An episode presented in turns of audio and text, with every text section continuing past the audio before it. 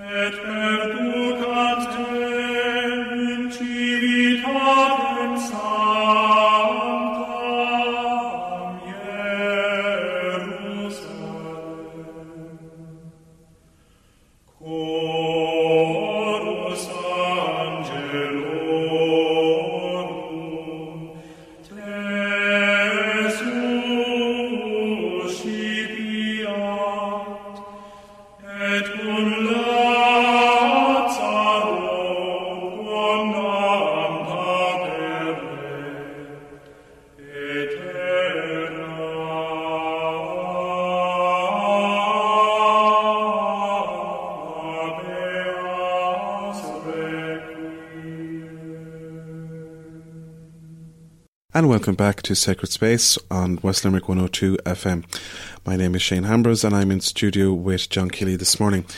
And that piece of music that brought us back into the second part of the program this morning is the traditional Catholic uh, Latin chant from the old the old Requiem Mass in Paradisum, and it takes us into our reflection on this uh, November morning, uh, the thirty first Sunday in Ordinary Time, as we reflect on the fact that November is very much associated, of course, with being the month of the dead, and remembrance of the dead, and remembering those who you know, no longer are with us as we go around on our daily lives. And we started it in Paradisum this morning because the tradition, the, the translation of it is one that people would probably be familiar with, even though they don't realize it. And it is the, it is the wording that's used for the prayers of final commendation at the end of the Mass. Uh, a funeral mass where the prayer goes out May angels lead you into paradise. May the martyrs receive you and lead you to the holy city of Jerusalem. May the rank, ranks of angels receive you, and with Lazarus the poor man may you have eternal life. And of course, November is a very difficult time for many people because, of course, grief and dealing with grief and sadness is not something that becomes easier, I suppose, or simple uh, at any stage. Um, there are, I suppose, two certainties that you know the joke would have been in life: tax, death, and taxes. And at some stage, we must all face the fact that we are going to lose loved ones. Uh, they can go at the end of a long illness, the end of a long life, or they can be taken from us tragically or suddenly, or through death, through cancer. And it's, you know, at this time of the year in particular, I suppose we're asked to remember the dead, but we should also remember those who grieve for the dead. And I'm always very conscious around this time of the year of those in particular who would have, this is their first um, November where they remember someone that's passed. You know, it's never easy, it's never simple. It's something that can be very delicate. And grief, while it can lessen in its pain and its intensity. I don't think it ever passes truly from us because, you know, it is something that they're gone from us and they're ripped away from us. And it's like we've lost part of our very being. It's lost part of who we are.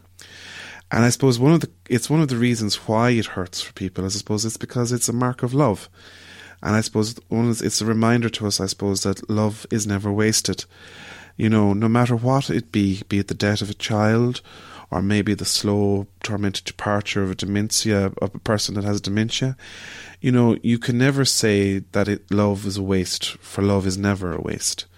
You know, the pain of departure, the pain of loss is only equal to the love we have shared, and to have loved and to be loved in return is one of the things that makes us truly human.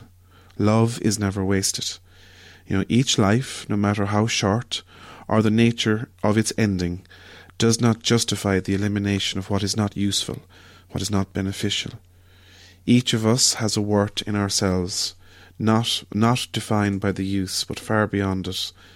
Each person is generally the fruit of the love between their, their parents. A parent doesn't choose between their children. They love each of them equally, if uniquely.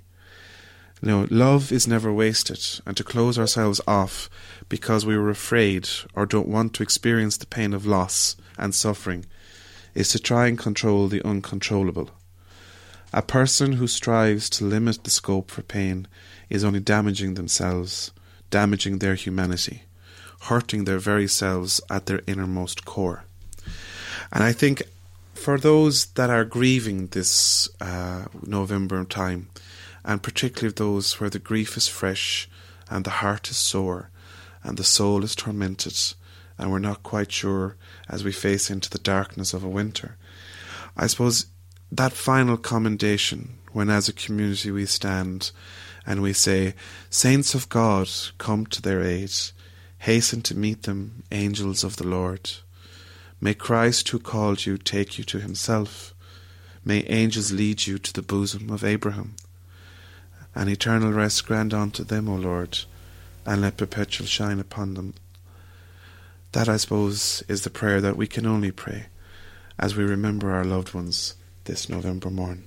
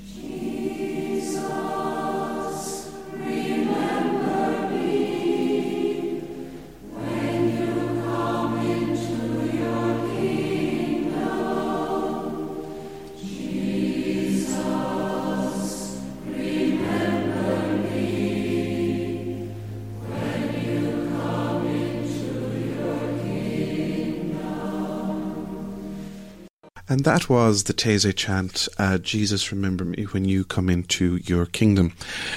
And, you know, it's, John, as we reflect, I suppose, on November being um, a month of remembrance, I suppose we call it the month of the Holy Souls, and we say it's, you know, the month of remembering our beloved dead. But it's another way of saying it's a month of remembrance. And of course, um, we this year, of course, in particular, Remembrance Sunday will take on a special significance because it's the hundredth anniversary of the armistice at the end of the First World War. But remembrance is a delicate thing, as we as we know ourselves in our own country, and even in our own communities, in our own families. It's it's because remembrance can, you know can be a good and can be a bad experience in terms of the person that has gone and you can never dictate or tell a person, you know, how they should remember in many ways.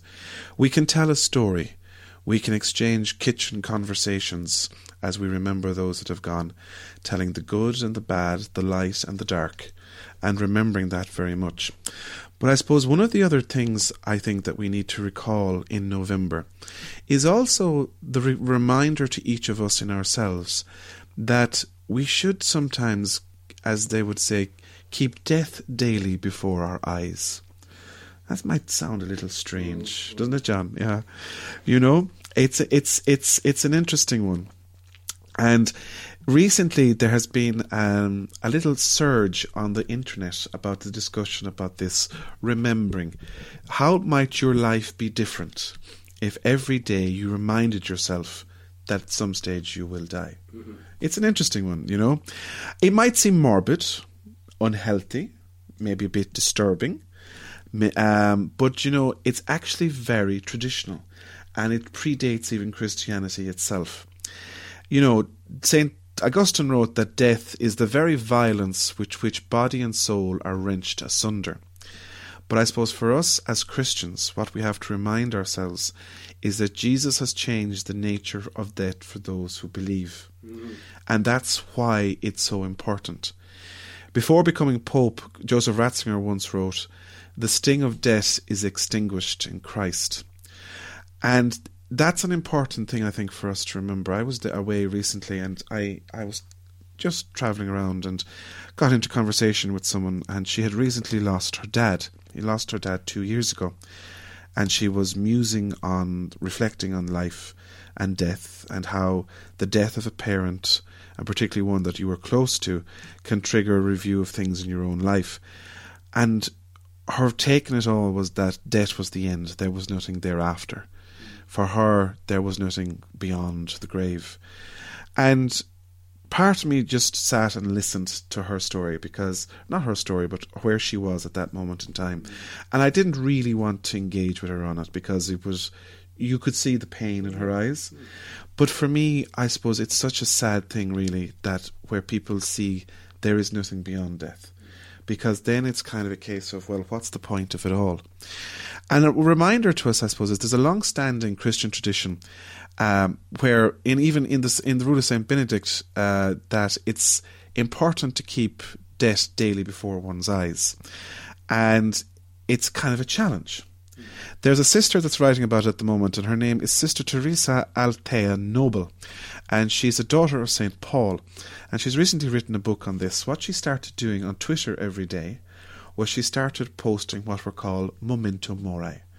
And a memento mori was something that particularly religious used to have to remind them to keep death before their eyes. That at any moment you could be asked by God to say, Well, my son, my daughter, how have you lived your life? You know, um, and it's it's an interesting one. It's there were visual reminders. It was a big thing actually during the Victorian age. Uh, it became very much a thing. And a lot of our funeral traditions that we have now, and death and dying and black and all that kind of thing, are actually Victorian traditions. Um, you know, Saint Jerome, Saint Mary Magdalene are often shown in paintings with a skull somewhere in the painting as well. There was one of the popes, Alexander the Seventh, and he commissioned one of the artists to make him a coffin that he used to carry around with him and keep in his bedroom. Now, I'm not saying we have to do that, no way. Exactly, you know. But the question, I suppose, is, you know, we're not saying, you know, you have to get a skull, but the challenge for us this November is, you know, it's a time for reflection and contemplation. The winter has come in, we've changed the clocks once more. And I suppose it's a time for us just to think maybe about the bigger things in life and where we're at and what we're doing.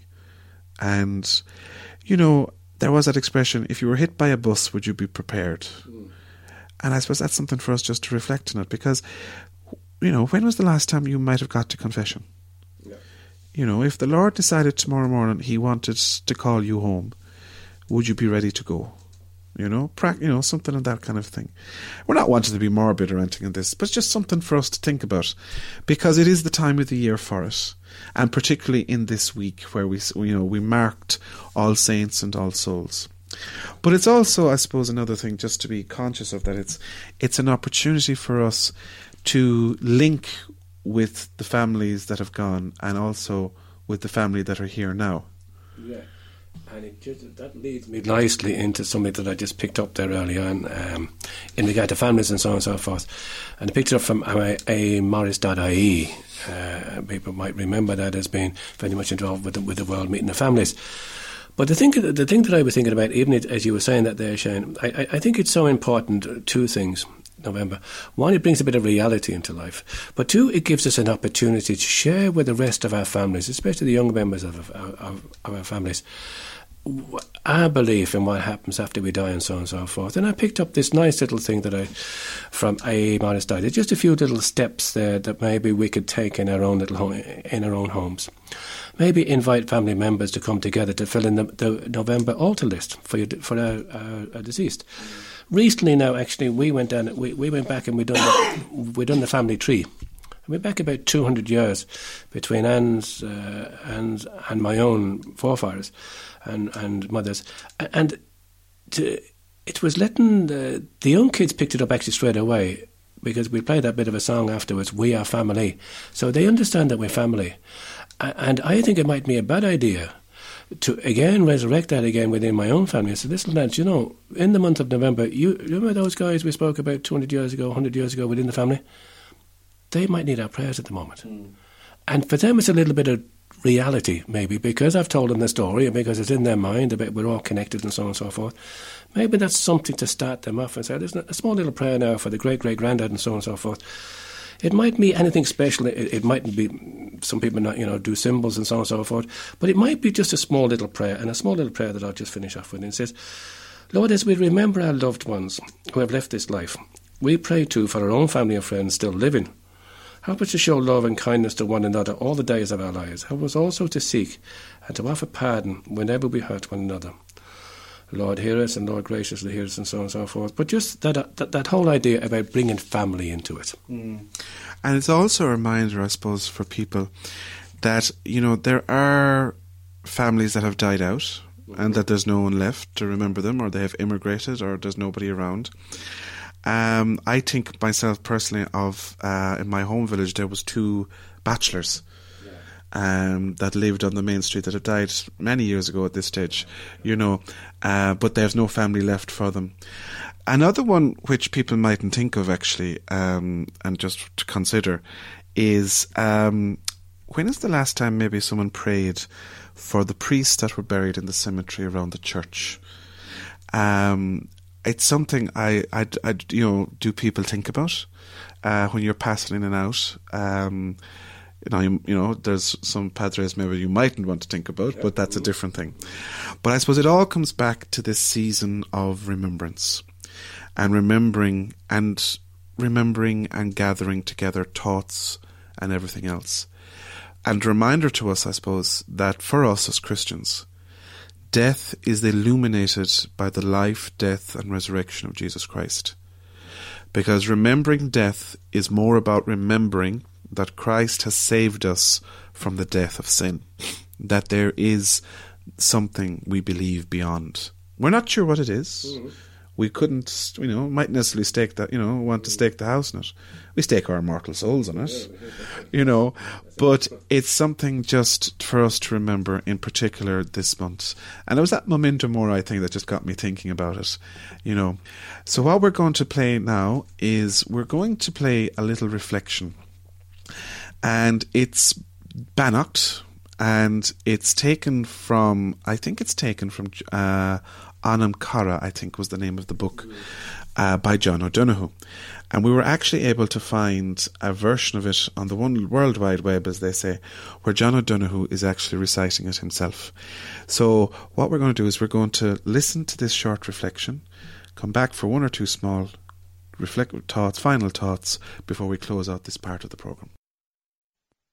In deference to the old Celtic rhythm, I'd like to start with a poem of blessing because the Celts had a great sense of the latent sacredness of experience. And um, I suppose they also had a profound natural sense of appropriateness. In other words, that you don't brashly stumble into an experience but that an experience of significance warrants its own contour and warrants a reverence of approach. And it's very interesting that lyrically and implicitly that these so-called primitive people intuitively had a natural hermeneutics of presence. And it was done through blessing. And I'd like to read this poem for all of us and for absent friends as well. There's a Gaelic word in the poem called currach, and a currach is a canvas boat that people fish from in the west of Ireland. So Beannacht. On the day when the weight deadens on your shoulders and you stumble, may the clay dance to balance you.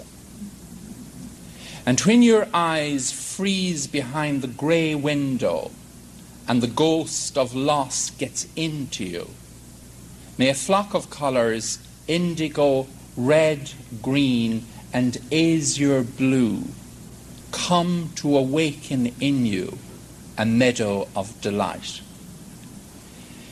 When the canvas frays in the currach of thought and a stain of ocean blackens beneath you, May there come across the waters a path of yellow moonlight to bring you safely home. May the nourishment of the earth be yours. May the clarity of light be yours. May the fluency of the ocean be yours. May the protection of the ancestors be yours.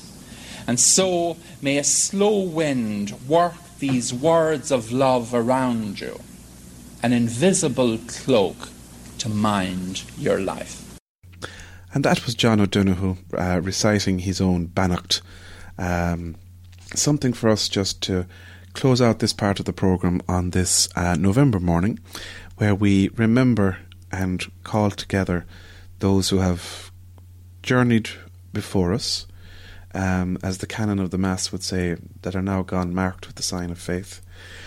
And for those that are particularly painful this mo- this Sunday morning, be gentle with yourselves as you journey through this time of grief. Know that we are with you and praying for you, and that remembering the words of St. Teresa of Avila, or this too shall pass. To close out this second part of the programme, we're going to listen to the Gregorian chant sung by the Cistercian monks of Stift Heiligenkreuz, John, I think is how you pronounce it, uh, which is a Cistercian abbey. I think it's in the Czech Republic. I'm glad you're introducing this one. Let's enjoy the music anyway. Exactly.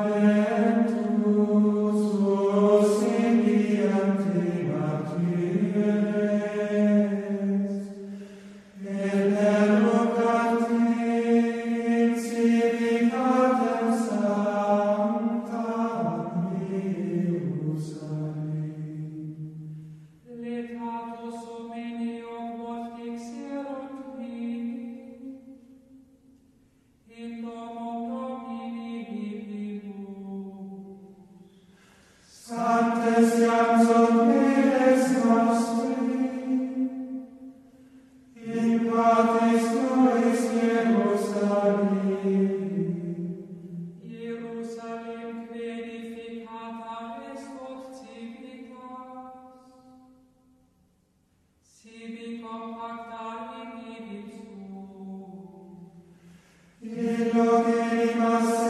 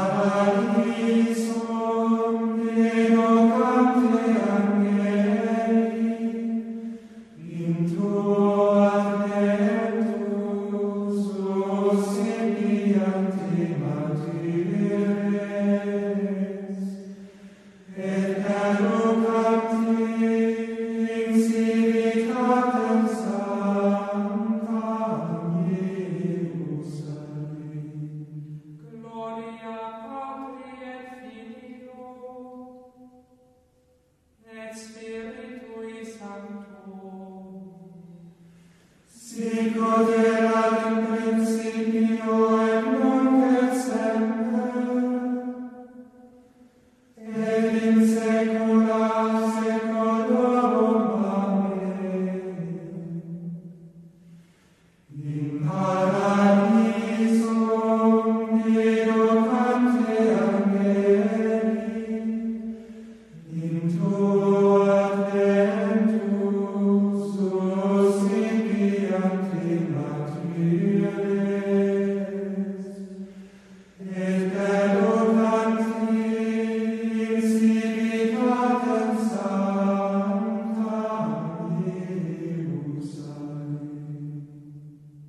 Sacred Space